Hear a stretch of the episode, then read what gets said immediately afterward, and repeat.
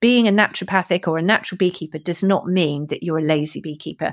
It means you're actually spending more time, more concentration, and you're doing more research to really understand your bees on a deeper level.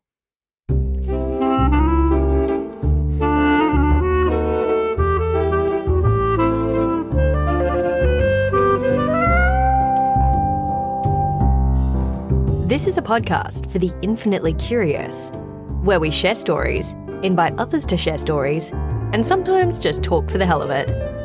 So, take a few minutes out of your busy day, sit back, and join our host, Steve Windus, batting the breeze.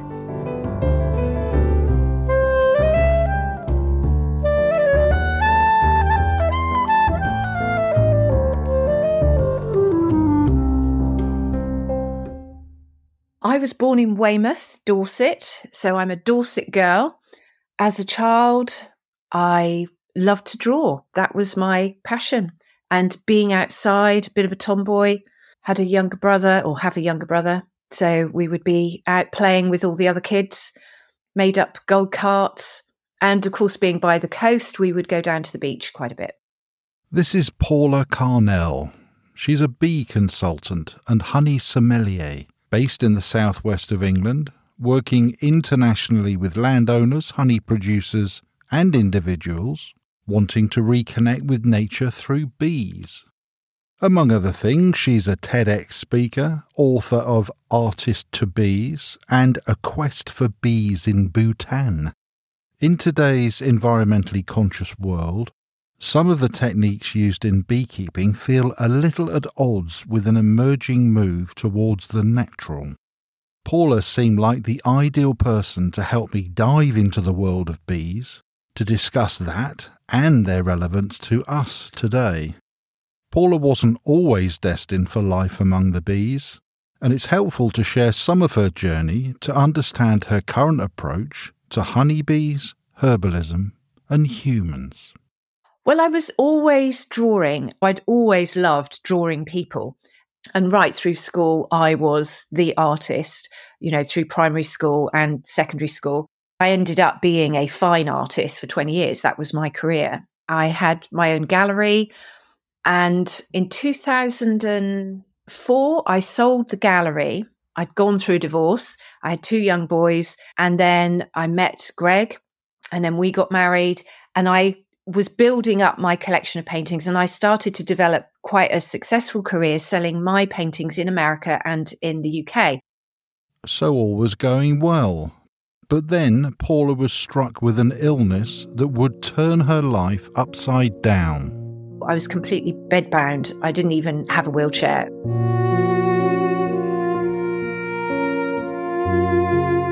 And I didn't know what was wrong with me. Nobody knew what was wrong with me. I couldn't lift my head up. I could barely eat. I had involuntary shaking. I was nauseous all the time. So everything was broken. Everything was painful. Everything had stopped working.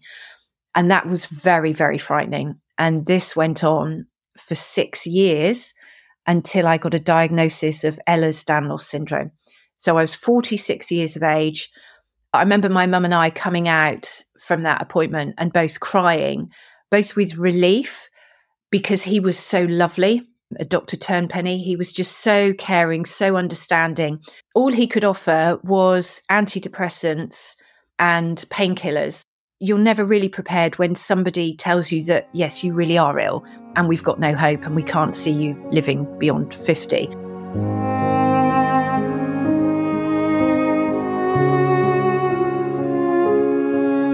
It sounds absolutely horrendous. What is Ehlers Danlos syndrome? Ehlers Danlos is a connective tissue disorder. And because we have connective tissue throughout our whole bodies, it affects everybody differently. But the easiest way to think of it is if you look at your wrist and when it moves, your connective tissue under your skin is like an elastic band. And the elastic band will keep springing back. With Ehlers Danlos, you have floppy elastic bands. So it means if you ever have any operations or any kind of injuries, it's really difficult for your body to heal itself. Paula wasn't in a giving up mood, and she knew the answer didn't lie in taking prescribed drugs. She remembered back to a period of time as a young girl with chronic asthma, taking lots of Ventolin and Intal, getting nowhere, when she met a medical herbalist, stopped taking the drugs, and 35 years later she's only had one asthma attack since.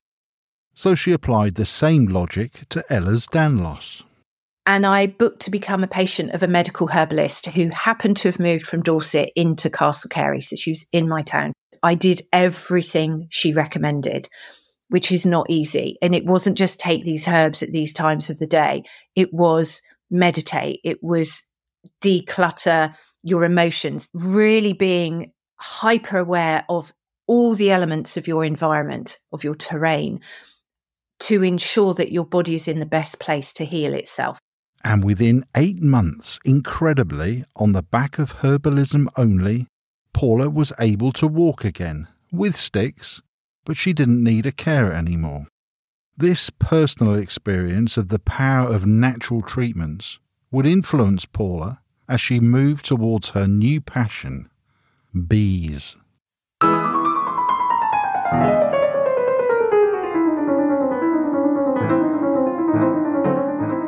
Well, two years into being bedbound, my husband was asking me what I would like for my birthday. And something I'd always thought I would do was keep bees. And being a Dorset girl and being forced to read a lot of Thomas Hardy and being very inspired by Bathsheba Everdene, I had this vision of being a Julie Christie beekeeper, you know, with a lovely white linen dress on and, and a straw skep. So I said to Greg, I, I'd really like a beehive. And he said, Well, what's the point of having a beehive? You can't get out of bed. We haven't got any bees. You don't need a beehive. And I just said, If I have a beehive, the bees will come. So I just wore him down and he built me a beehive. And this local chap, he actually put bees in my hive. And every week he would come up through the summer and teach me beekeeping. And that's how bees came into my life.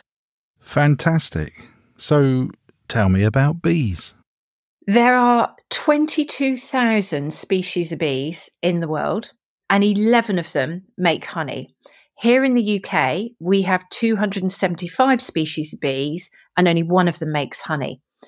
And many people feel we want to save the bee, but everything about bees has been lumped into the honeybee and even though we're all thinking about the honeybee, quite often people are looking at a bumblebee thinking that is a honeybee. Okay, so let's stick with the honeybee for now. What's the life cycle of a typical honeybee? Honeybees live for six weeks, but the queen honeybee will live for two to seven years. And inside a beehive, a honeybee hive, you'll have one queen about 49,000, 50,000 female worker bees that are living six weeks. And then you'll have a few hundred male bees, which are the drones.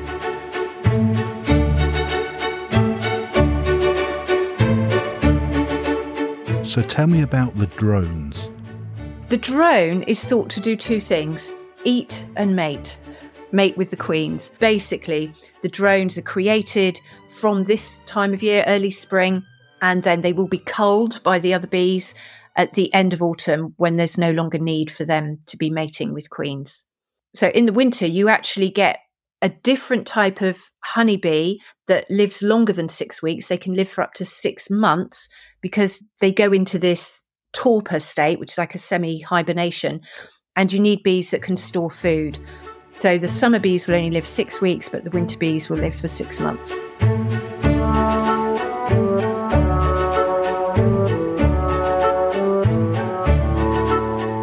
And what does the drone get up to? The drone could leave the hive and go off to a drone congregation area. So it's like a big pub for male bees where they all hang out, quite often near a, a landmark like a tall tree or a hillside. Now, if our drone goes out on his first expedition to the, the drone congregation area. They sense the pheromones of a queen, they'll chase the queen and mate with her. If he's successful with mating, as he goes to pull away, his genitals are ripped away from him and he falls to the ground to his death.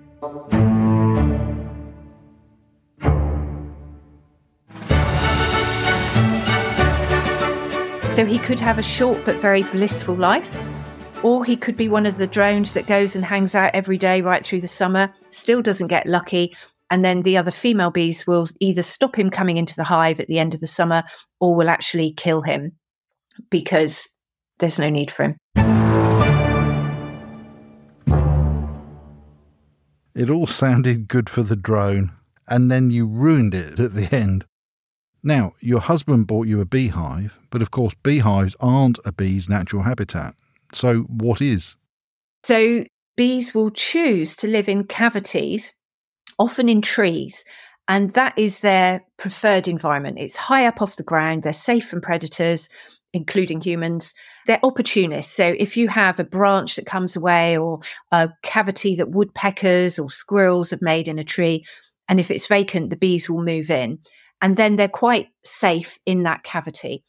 They'll also go for cavities in roofs of buildings, anywhere where they can produce their wax comb and live in safety.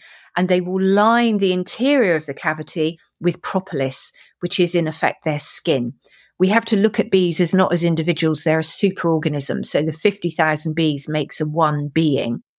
Okay, and so how did the beehive come about? Well, all around the world, people have been aware of bees for thousands of years. So there's cave paintings of people climbing up rock faces or up trees and collecting a bit of honey. So humans have loved the taste of honey. The Egyptians were very good at putting bees into boxes or baskets so that they could collect the honey, but also the royal jelly and the pollen. And they also used to put them on boats and go up and down the Nile because they found they got better crops where the bees were. And by putting bees in boxes, humans are being able to take some of the honey and just control the bees. So, with this control, the future of the honeybee is in good shape? Because humans manage bees in beehives, when factors outside our control. So the environment is killing the bees or the bees are dying unexpectedly. We notice because we're keeping the bees. We can actually rear new queens and replace queens, and we can breed more bees. So the honeybee population can be managed to be quite stable. So the honeybee seems to be okay. What about the other species that you mentioned? The other species of bees, so just in the UK, the other 274 species of bees, they're getting wiped out, but because they're not in hives, because they live in holes in the ground or they live in cavities in walls, because they're solitary bees and they're living in old plant stems, we don't notice when they've been wiped out. The honeybee, its purpose is to make honey. So it's a generalist. It will pollinate lots of plants by accident because it's collecting lots of nectars. But the other bee species have spent millions of years evolving to pollinate a particular species of plants. And so we need that biodiversity of all the other bee species. We'll come back to the issue of biodiversity in a moment, but I just wanted to backtrack a little and ask why bees make honey in the first place.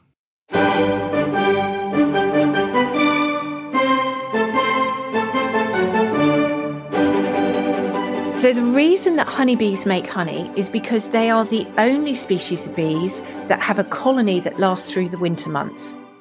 And because there isn't anything flowering to produce nectar or pollen for them through the winter months, they have to collect a surplus that they can feed on through the winter. So, just like the squirrel will be collecting nuts, you know, the, the honeybee is collecting nectar for carbohydrate, pollen for protein, they will store the nectar, they evaporate the nectar to make it into a honey, so it will store for a longer period of time inside the hive. And then through the winter months, the bees will slowly eat the honey.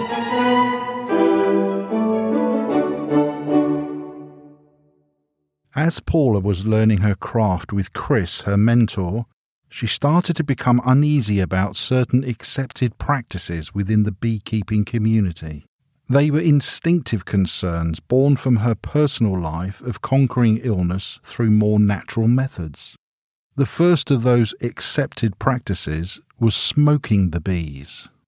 And I remember asking Chris, Well, why do you smoke? And he said, Well, it calms the bees. But I said, How does it calm the bees? And he said, Well, they actually go into the hive, so away from the beekeeper, to fill their stomachs up with honey. Why do they do that? Well, they do that because they think their hive is on fire. And I instantly thought, gosh, that is a fight or flight response. That is not a calming response. And that's when I said, okay, we're not going to be using smoke.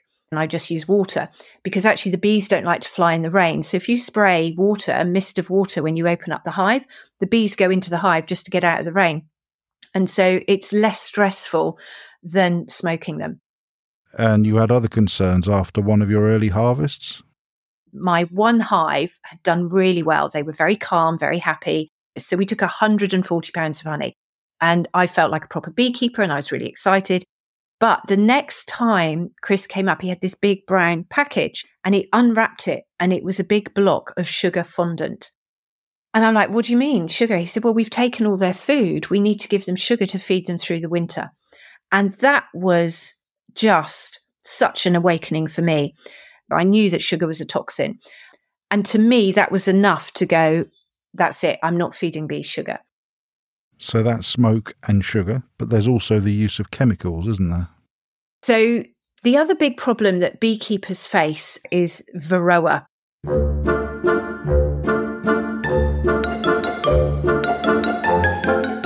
The Varroa mite came into Europe and the UK in the early 1990s. And that first year it came in, hundreds of thousands of bee colonies died from Varroa. And Varroa is this little bug, it's a little parasite that gets into the hives and it feeds off the fat bodies of the larvae inside the cells inside the hive. So what happens is the, the larvae develop, but they develop deformed. And because they're deformed, they're then susceptible to other diseases and illnesses. And it just weakens the colony. And some scientists came up with some chemical treatments that would kill basically an insect on an insect. So you're killing a varroa mite on a bee.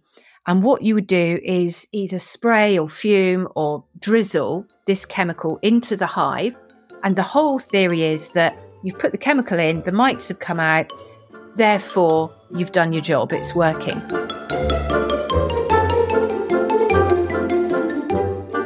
So, what's the problem? As long as one varroa mite survives a chemical treatment, you now have a treatment resistant varroa mite. And this is what's happened. So we're 30 years on, people are still using chemical treatments inside the hives, and we still have a varroa mite problem. Right. So what's the answer? Bees will groom each other to get rid of the varroa. So if they see a bug on another bee, they'll scratch it off. But also, they now will uncap a cell which has got a varroa mite in it. They'll crawl in, pull out the varroa mite, chew the legs off, and spit it out. Then they'll recap the cell so the larvae can continue to grow. That sounds pretty gross, but effective. Bees will also, if they have infected or diseased larvae, they will pull it out of the hive. So it's called hygienic behavior. But to be able to do that, the bees have got to be in a healthy state. They can't be in a stress, fight or flight state. Right, so healthy bees can sort out their own varroa mite problem if they're allowed to be healthy, i.e., no chemicals. But there's another problem to contend with when chemical treatment is used, isn't there?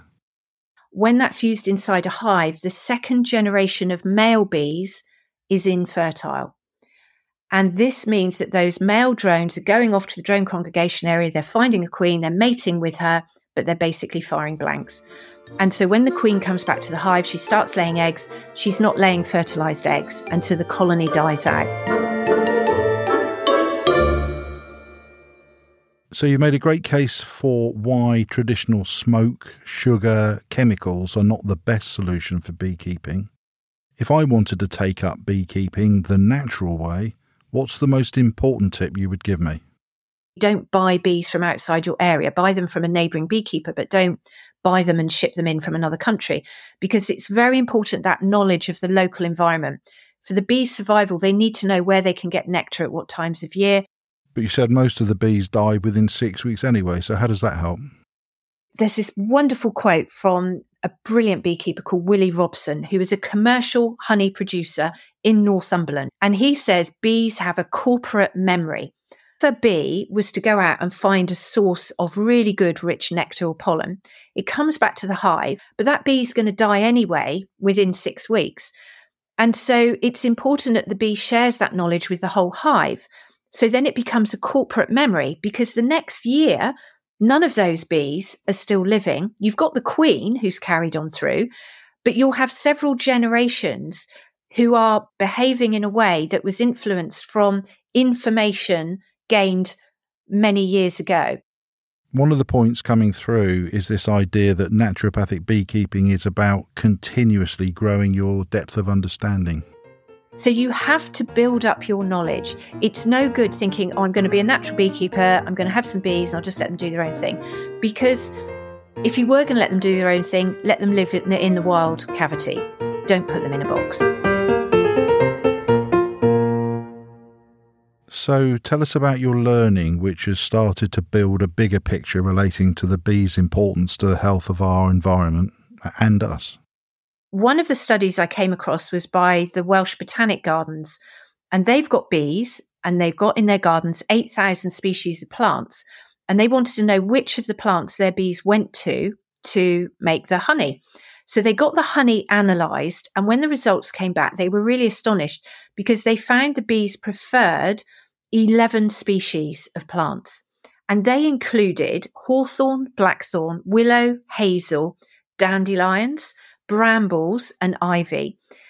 So it was basically all the woodland, all the hedgerow, all the wild plants that were outside the botanic gardens. So the bees ignored the exotic collection of plants inside the gardens in favour of the traditional plants outside. How do you explain that? I came across a wonderful biodynamic beekeeper called Jacqueline Freeman, and she wrote a book called The Song of Increase. What she learned was that the bees look to the plants for the minerals, and they can see where the minerals are by what is flowering. The bees are collecting a variety of nectars to provide the balanced nutrition in their hive to see them throughout the year. Right, so the bees look towards specific plants for the specific needs of their hives. That's incredibly clever. And in that respect, you talk about the importance of the dandelion?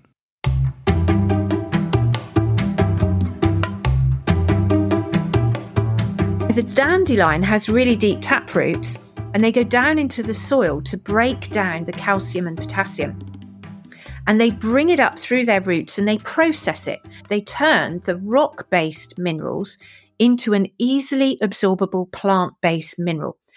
And the reason they're so important in apple orchards is apple trees have shallow roots, so they can't reach the calcium and potassium. So they're dependent on the dandelions bringing those minerals up to the surface.